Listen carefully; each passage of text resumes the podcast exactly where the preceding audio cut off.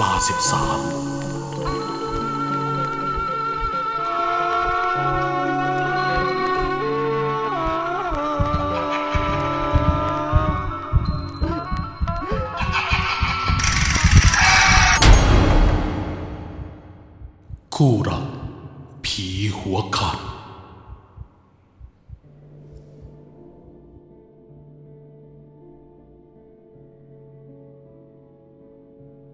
ปกติผมเป็นคนที่สวดมนต์ทุกคืน พอทำอะไรที่ไม่ได้สวดมนต์ก่อนเข้านอน ผมก็มักได้พบเจอกับเรื่องแปลกๆอยู่เสมอ ไม่ว่าจะเป็นภาพกลิ่นหรือแม้กระทั่งเสียง ซึ่งมันทำให้ผม ต้องหยิบเรื่องนี้ขึ้นมาเล่าให้ทุกคนได้ฟัง ผมชื่อก้าวนะครับ ผมมีเพื่อนอยู่กลุ่มหนึ่ง ที่สีกันมาตั้งแต่สมัยวัยเรียน เป็นกลุ่มที่ค่อนข้างเหี่ยวๆไหลๆไปไหนไปกัน และช่วงวันหยุด ที่หากว่าว่างตรงกันเมื่อไหร่ ก็จะต้องนัดมาพูดคุยสังสรรค์กันตามประษา แต่นอกจากการปาร์ตี้ที่หอเพื่อน นอกจากเที่ยวกลางคืนกับแบบพับบาร์พวกผมกำลังจะไปนั่งเล่นกีตาร์ตามแหล่งท่องเที่ยวธรรมชาติ ไม่ว่าจะเป็นน้ำตก อ่างเก็บน้ำแต่ก็ไม่ได้ไปไหนไกล ผมก็เที่ยวอยู่ในจังหวัดที่อาศัยอยู่นี่เลยครับ ซึ่งพวกผมมีที่ที่เคยไปอยู่ประจำอยู่ที่หนึ่ง ก็คืออ่างเก็บน้ำตามธรรมชาติ แต่ตอนที่เราไปกันบ่อยๆช่วงก่อนนั้นนั้นมันยังไม่มีร้านอาหาร ขนมนมเนยเข้ามาเปิดอย่างในตอนนี้แถมบริเวณโดยรอบ ยังไม่สะอาดเท่านี้ เต็มไปด้วยเศษแก้ว ขยะอะไรเกลื่อนกลาดเพราะคนที่เข้ามา มันไร้สามัญสำนึกนั่นแหละครับ ว่ากันตามตรง แต่เนื่องจากพวกผมนั้นแยกย้ายกันไปเรียนบ้างมีแฟนบ้าง เป็นเวลาราวเกือบปี ที่เราไม่ได้มานั่งเล่นกันในอ่างน้ำแห่งนี้ทำให้ไม่มีใครรู้ว่า ก่อนหน้านั้นมันเกิดอะไรขึ้นมาบ้าง แต่แล้ววันหนึ่งพวกเราก็นัดกันว่าจะไปนั่งเล่นที่อ่างเก็บน้ำที่เคยไปเพราะกำลังอยู่ในกระแสว่า เป็นแหล่งพักผ่อนใหม่ของจังหวัด อธิบายก่อนว่า ในตอนนั้นมันยังไม่เป็นที่ฮอตฮิตนะครับ แต่ด้วยความที่พื้นที่อ่างถูกปรับปรุงใหม่ มีร้านอาหารคาเฟ่และมันทำให้เราเปิดประสบการณ์จากที่ไม่เคยเจออะไรรีรับ ก็ได้เจอ และสิ่งที่ผมจะบอก มันคือเหตุการณ์ตรง และจริงทุกประการครับ เมื่อเรานัดกันเสร็จสับอ้าวหนึ่งในเพื่อนร่วมเหตุการณ์ เป็นคนขับกระบะคู่ใจ ซึ่งเป็นกระบะโลดต่ำแต่งสิ่ง ไปรับพวกผมอีกแปดคน พอขับไปถึงอ่างเก็บน้ำก็เป็นเวลาราวๆเกือบสี่โมงเย็นเข้าไปแล้วครับ วันนั้นมีคนหลายกลุ่มเลยที่มาปิกนิก ส่วนผมเลือกนั่งที่ใต้ต้นไม้ใหญ่ ตรงจุดที่สามารถมองเห็นพระอาทิตย์ตกได้ชัดเจนที่สุด เรานั่งกันไปเบาๆ มีกีตาร์หนึ่งตัว ทั้งดีดทั้งเคาะไปตามจังหวะ ตรงนี้ผมบอกก่อนว่า เป็นเรื่องที่ไม่ควรทำตามอย่างนะครับ เนื่องจากเป็นแหล่งพักผ่อน กินลมชมวิว ไม่ควรทำเสียงดังตามใจชอบ แต่ตอนนั้นได้ความคึกขนองและตื่นเต้นกับการมาเยือนที่นี่ครั้ง ก็เลยทำให้พวกผม กระทำเสียงดังเป็นการรบกวนกลุ่มอื่น ที่เขามาพักผ่อนหย่อนใจ และพวกเขาก็ดูไม่พอใจกลุ่มเราเท่าไหร่ทำให้ต้องลดเสียงลงอีกหนึ่งระดับ เรานั่งกันจนเริ่มโผเพและเริ่มได้ที่จนไม่อยากลุกไปไหน และยังมีกลุ่มคนอีกมากมายที่ยังไม่กลับ ลมที่มือช่วงบ่ายพัดมาอย่างต่อเนื่อง แต่ทว่าตอนนี้มันกลับเงียบสนิท คงเหลือไว้แค่กลิ่นปิ้งย่างกลิ่นของอาหารของคนที่มาปิกนิก รวมถึงกลินไอดินธรรมชาติ จำได้ว่ากระทั่งเวลาหนึ่งทุ่มกว่า สายตาของผม มันเลือไปเห็นชายหญิงคู่หนึ่ง ซึ่งอยู่ตรงบริเวณใกล้กับต้นหูกวางซึ่งตรงจุดนั้น จะมีชิงชาที่เป็นจุดที่ใครที่มาพักผ่อนต่างก็ชอบไปนั่งถ่ายรูปกันครับ ผมจึงสกิดให้เพื่อนที่อยู่ใกล้สุดมองดู ซึ่งคนที่อยู่ใกล้กับผม ก็คือเทพ แต่เทพก็บอกว่าเหมือนเขาจูจีกันเลย เฮ้ย มึงคิดว่าเขาจูบกันปะวะ ไอเทพกระซิบที่ข้างหูผม ผมเองก็กระซิบตอบกลับปันในทางขวัญ เฮ้ย ไม่หรอกมั้ง ใครจะทำอะไรประเจิดประเจอขนาดนั้น แต่กูก็เห็นอยู่อย่างนั้นตั้งนานแล้วนะเว้ย สงสัยเขาอยากเปลี่ยนบรรยากาศมั้ง จบประโยคนั้น เราสองคนก็ต้องนิ่ง เพราะสังเกตเห็นคนทั้งสองนั้น เริ่มขยับตัว แต่ก็อดแปลกใจไม่ได้ ที่ผู้หญิงคนนั้นเธอไม่เมื่อยคอบ้างเลยเหรอเพราะเธอเล่นไม่เงยหน้าขึ้นมาเลย แต่ในจังหวะนั้น เทพก็อยากรู้อยากเห็น มันลุกขึ้นยืน พยายามจะโงกหน้ามองดูคู่นี้เขาจูบกันจริงไหม หรือผู้หญิงอาจจะหลับไปหรือเปล่าแต่เชื่อไหมครับว่า ไม่กี่อึดใจต่อมา ไอ้เทพมันวิ่งกลับมาที่พวกเรา และกระโดดมานั่งที่กลางวง โดยไอ้เทพนั้นมันนั่งตัวสั่นเทาพวกผมก็พยายามถามมันว่ามันเป็นอะไร แต่ก็ยังไม่หยุดร้องเพลงกันนะไอ้เทพก็ได้แต่ชี้ไปที่สองคนนั้นด้วยมือสั่นๆผมก็งุดหงิดนิดหน่อย จึงรีบลุกขึ้นมาดูตามที่มันชี้ ทีแรกที่เห็นผมนึกว่าตัวเองตาฝาดไป แต่เมื่อพอผมเพ่งมองอย่างถี่ถ้วนแล้วทำให้ผมมั่นใจว่าผมไม่ได้ตาฝาด ผู้หญิงที่นั่งอยู่ เธอมีแต่ตัว มีคอแต่กลับไม่มีหัว ถึงแม้ความมืดจะเริ่มข้าปกคลุม แต่ก็ไม่ได้ทำให้คนสายตาดีอย่างผม รู้สึกว่านี่เป็นภาพที่อาจจะจินตนาการขึ้นมาเองเลยด้วยความที่ตอนนั้นยังหำๆ ผมตัดสินใจขยับเข้าไปในร้านที่ใกล้กว่าเดิม สิ่งที่ผมเห็นก็คือ เธอเป็นผู้หญิงหัวขาด และที่พีคไปอีกกันก็คือผู้ชายที่นอนตัก ก็มีแต่ตัว ไม่มีหัวเหมือนกัน ผมตกใจสะดุ้งจนก้าวพาไปสุดร่างมาจนล้มกระแทกนาทีนั้นเพื่อนๆพากันวิ่งตามไปดูต่างก็ร้องเฮ้ยต่างกันเป็นแถว และตอนนั้นพวกเราก็กระเจิงกระเจิงไปคนละทิศคนละทาง และทำให้กลุ่มคนที่อยู่บริเวณนั้น บางคนบางกลุ่มแต่งฮือตามไปด้วย โดยเฉพาะกลุ่มที่เป็นผู้หญิง ส่วนกลุ่มที่มีชายชะกัน ก็ยังยืนงงงๆยังคงเฉยๆเพราะผมเดาว่าเขาคงมองไม่เห็นอย่างที่กลุ่มเราเห็นละมัง้งตอนนั้นอยู่ในช่วงชุลมุนมากมีผู้หญิงที่วิ่งตามพวกเราออกมาต่างก็เข้ามาทักถามว่าพวกเรานี่หนีอะไรมา ใช่งูหรือเปล่า ซึ่งหนึ่งในเพื่อนของผมก็ตอบไปตรงๆว่า เห็นเป็นคู่รักพีหัวขาด ตอบไปแบบไม่กลัวโดนหาว่าบ้าเลย คนที่ถาม ก็มองกลับไปปรากฏว่าพวกเธอ พากันวิ่งไปสตาร์ทรถอาหารมาบอกกับพวกผมว่า พวกพี่ออกจากที่นี่กันเถอะนนผีหัวขาดตามมาแล้วนำเสียงของเธอคนนั้น ดูตื่นกลัวมาก จากนั้นเธอก็พากันบิดมอเตอร์ไซค์ออกไปกันเลย พวกเราก็พากันขึ้นรถกระบะ ขับตามมอเตอร์ไซค์พวกเธอออกไป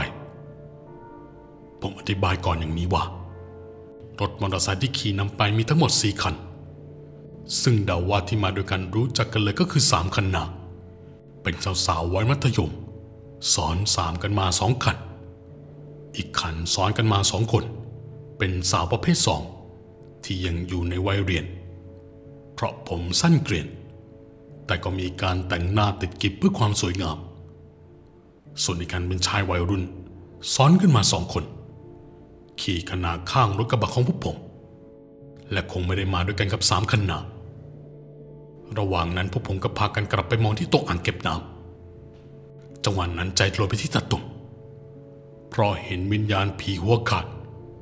มันกำลังวิ่งตามมา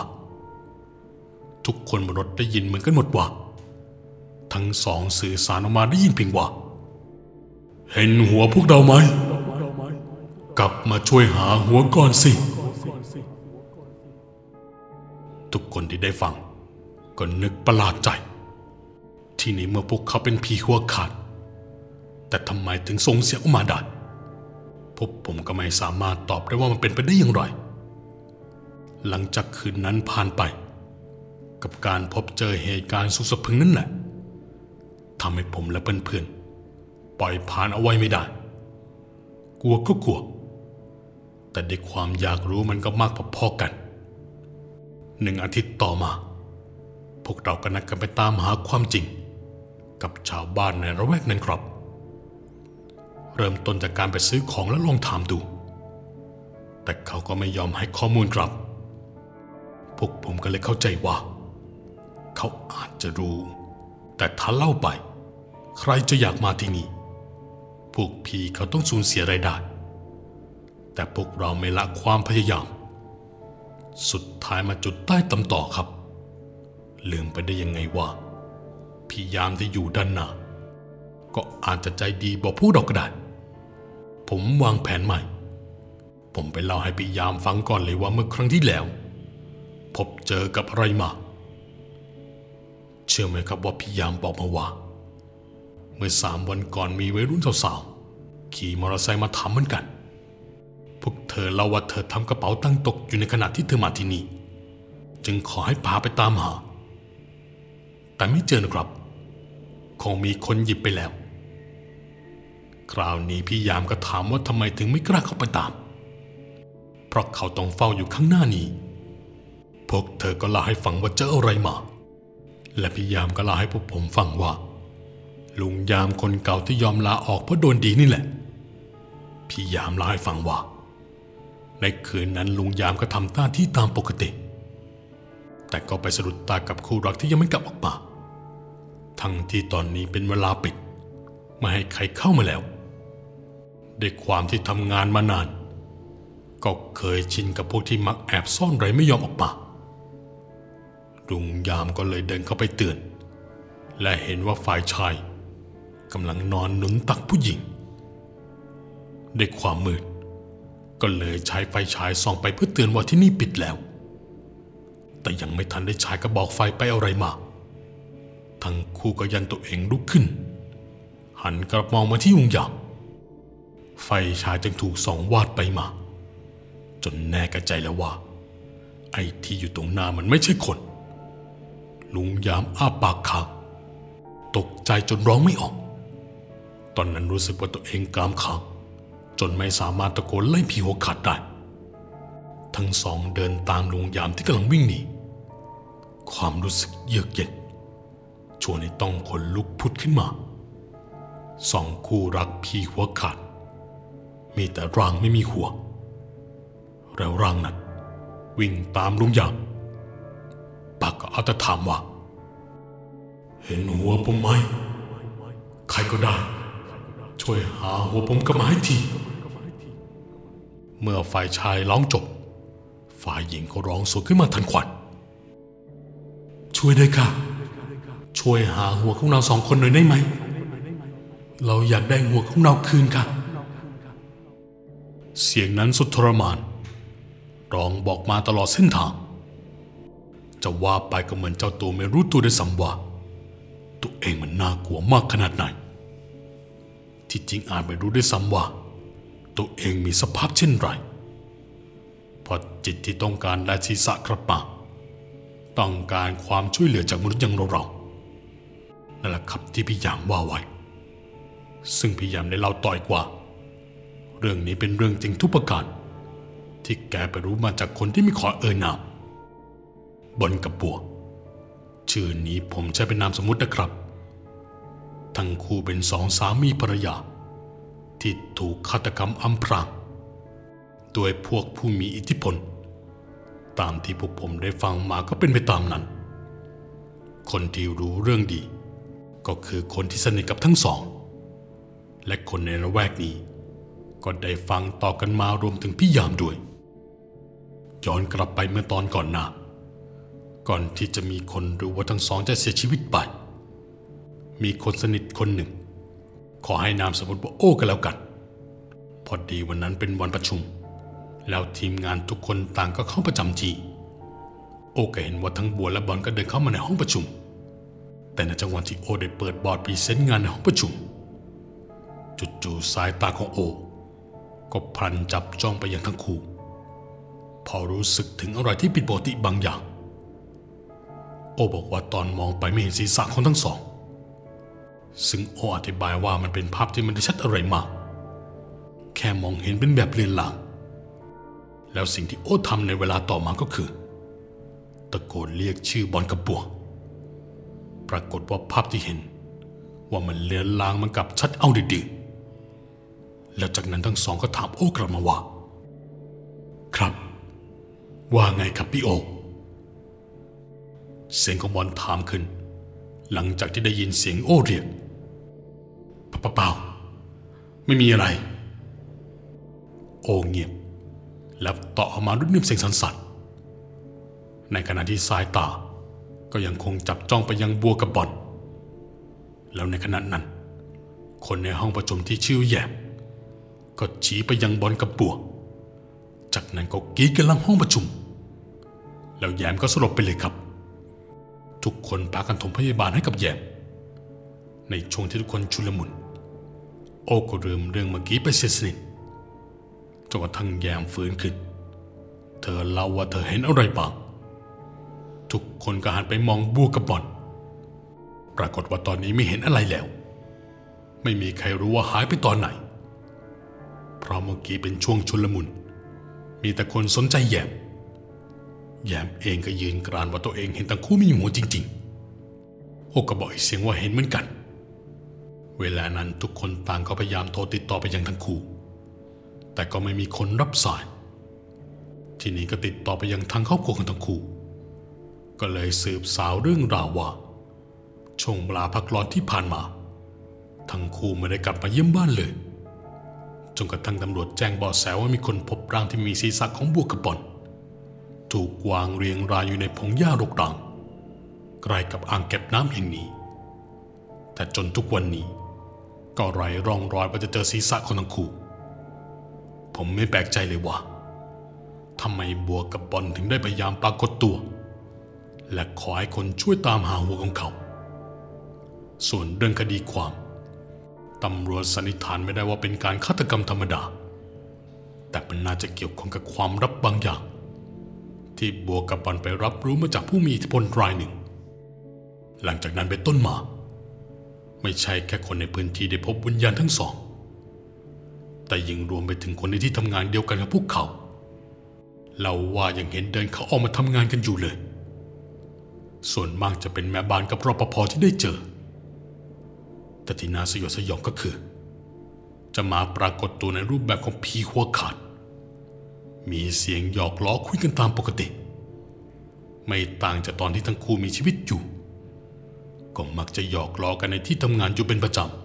ำ แต่พอรู้ตัวว่าใครมองเห็นวิญญาณของทั้งสอง ก็จะลุกขึ้นพยายามคลำทางเดินตรงมายังคนคนนั้น พร้อมกับเสียงร่ำไห้และถามหาว่าหัวของพวกเขาอยู่ไหน ช่วยหาหน่อยได้ไหมอยากไปเกิดแล้ว และเหตุการณ์นี้นะครับ ที่ทำให้หลายคนไม่กล้าอยู่ออฟฟิศหากว่าเลยหกโมงเย็นไปเมื่อไหร่ ก็จะต้องหอบเอางานกลับไปทำที่บ้าน เห็นใจเขาแต่แม่บ้านกับรปภที่นี่ขนาดตัวของผมเอง ก็ยังรู้สึกว่ามีพลังงานบางอย่าง คอยติดตามผมอยู่ ทั้งที่ไม่ได้รู้จักเขาเป็นการส่วนตัว ซึ่งหลังจากที่ผมได้เห็นวิญญาณทั้งทั้งสอง เมื่อไรที่ผมอาบน้ำเสร็จ และกำลังจะเข้านอน ผมต้องสวดมนต์ทุกคืน แต่ก็มีคืนหนึ่ง โดยที่รู้สึกเพลียมาก จนละเลยการสวดมนต์ไป ในคืนนั้นผมฝันเห็นผีหัวขาดทั้งสอง พาผมเดินอยู่บริเวณอ่างเก็บน้ำและชี้ไปยังจุดที่ถูกฆาตกรรม หลังจากนั้นผมก็เห็นภาพบางอย่าง ที่ทำให้ผมแทบกินข้าวไม่ลงเพราะมันสยดสยองมาก นทุกวันนี้ ผมบอกกับตัวเองเลยว่า จะไม่กลับไปที่อ่างเก็บน้ำและจะไม่ละเลยในการสวดมนต์ขอให้สิ่งศักดิ์สิทธิ์คุ้มครองผม และนุ่งนับทั้งหมด ก็จบลงเพียงเท่านี้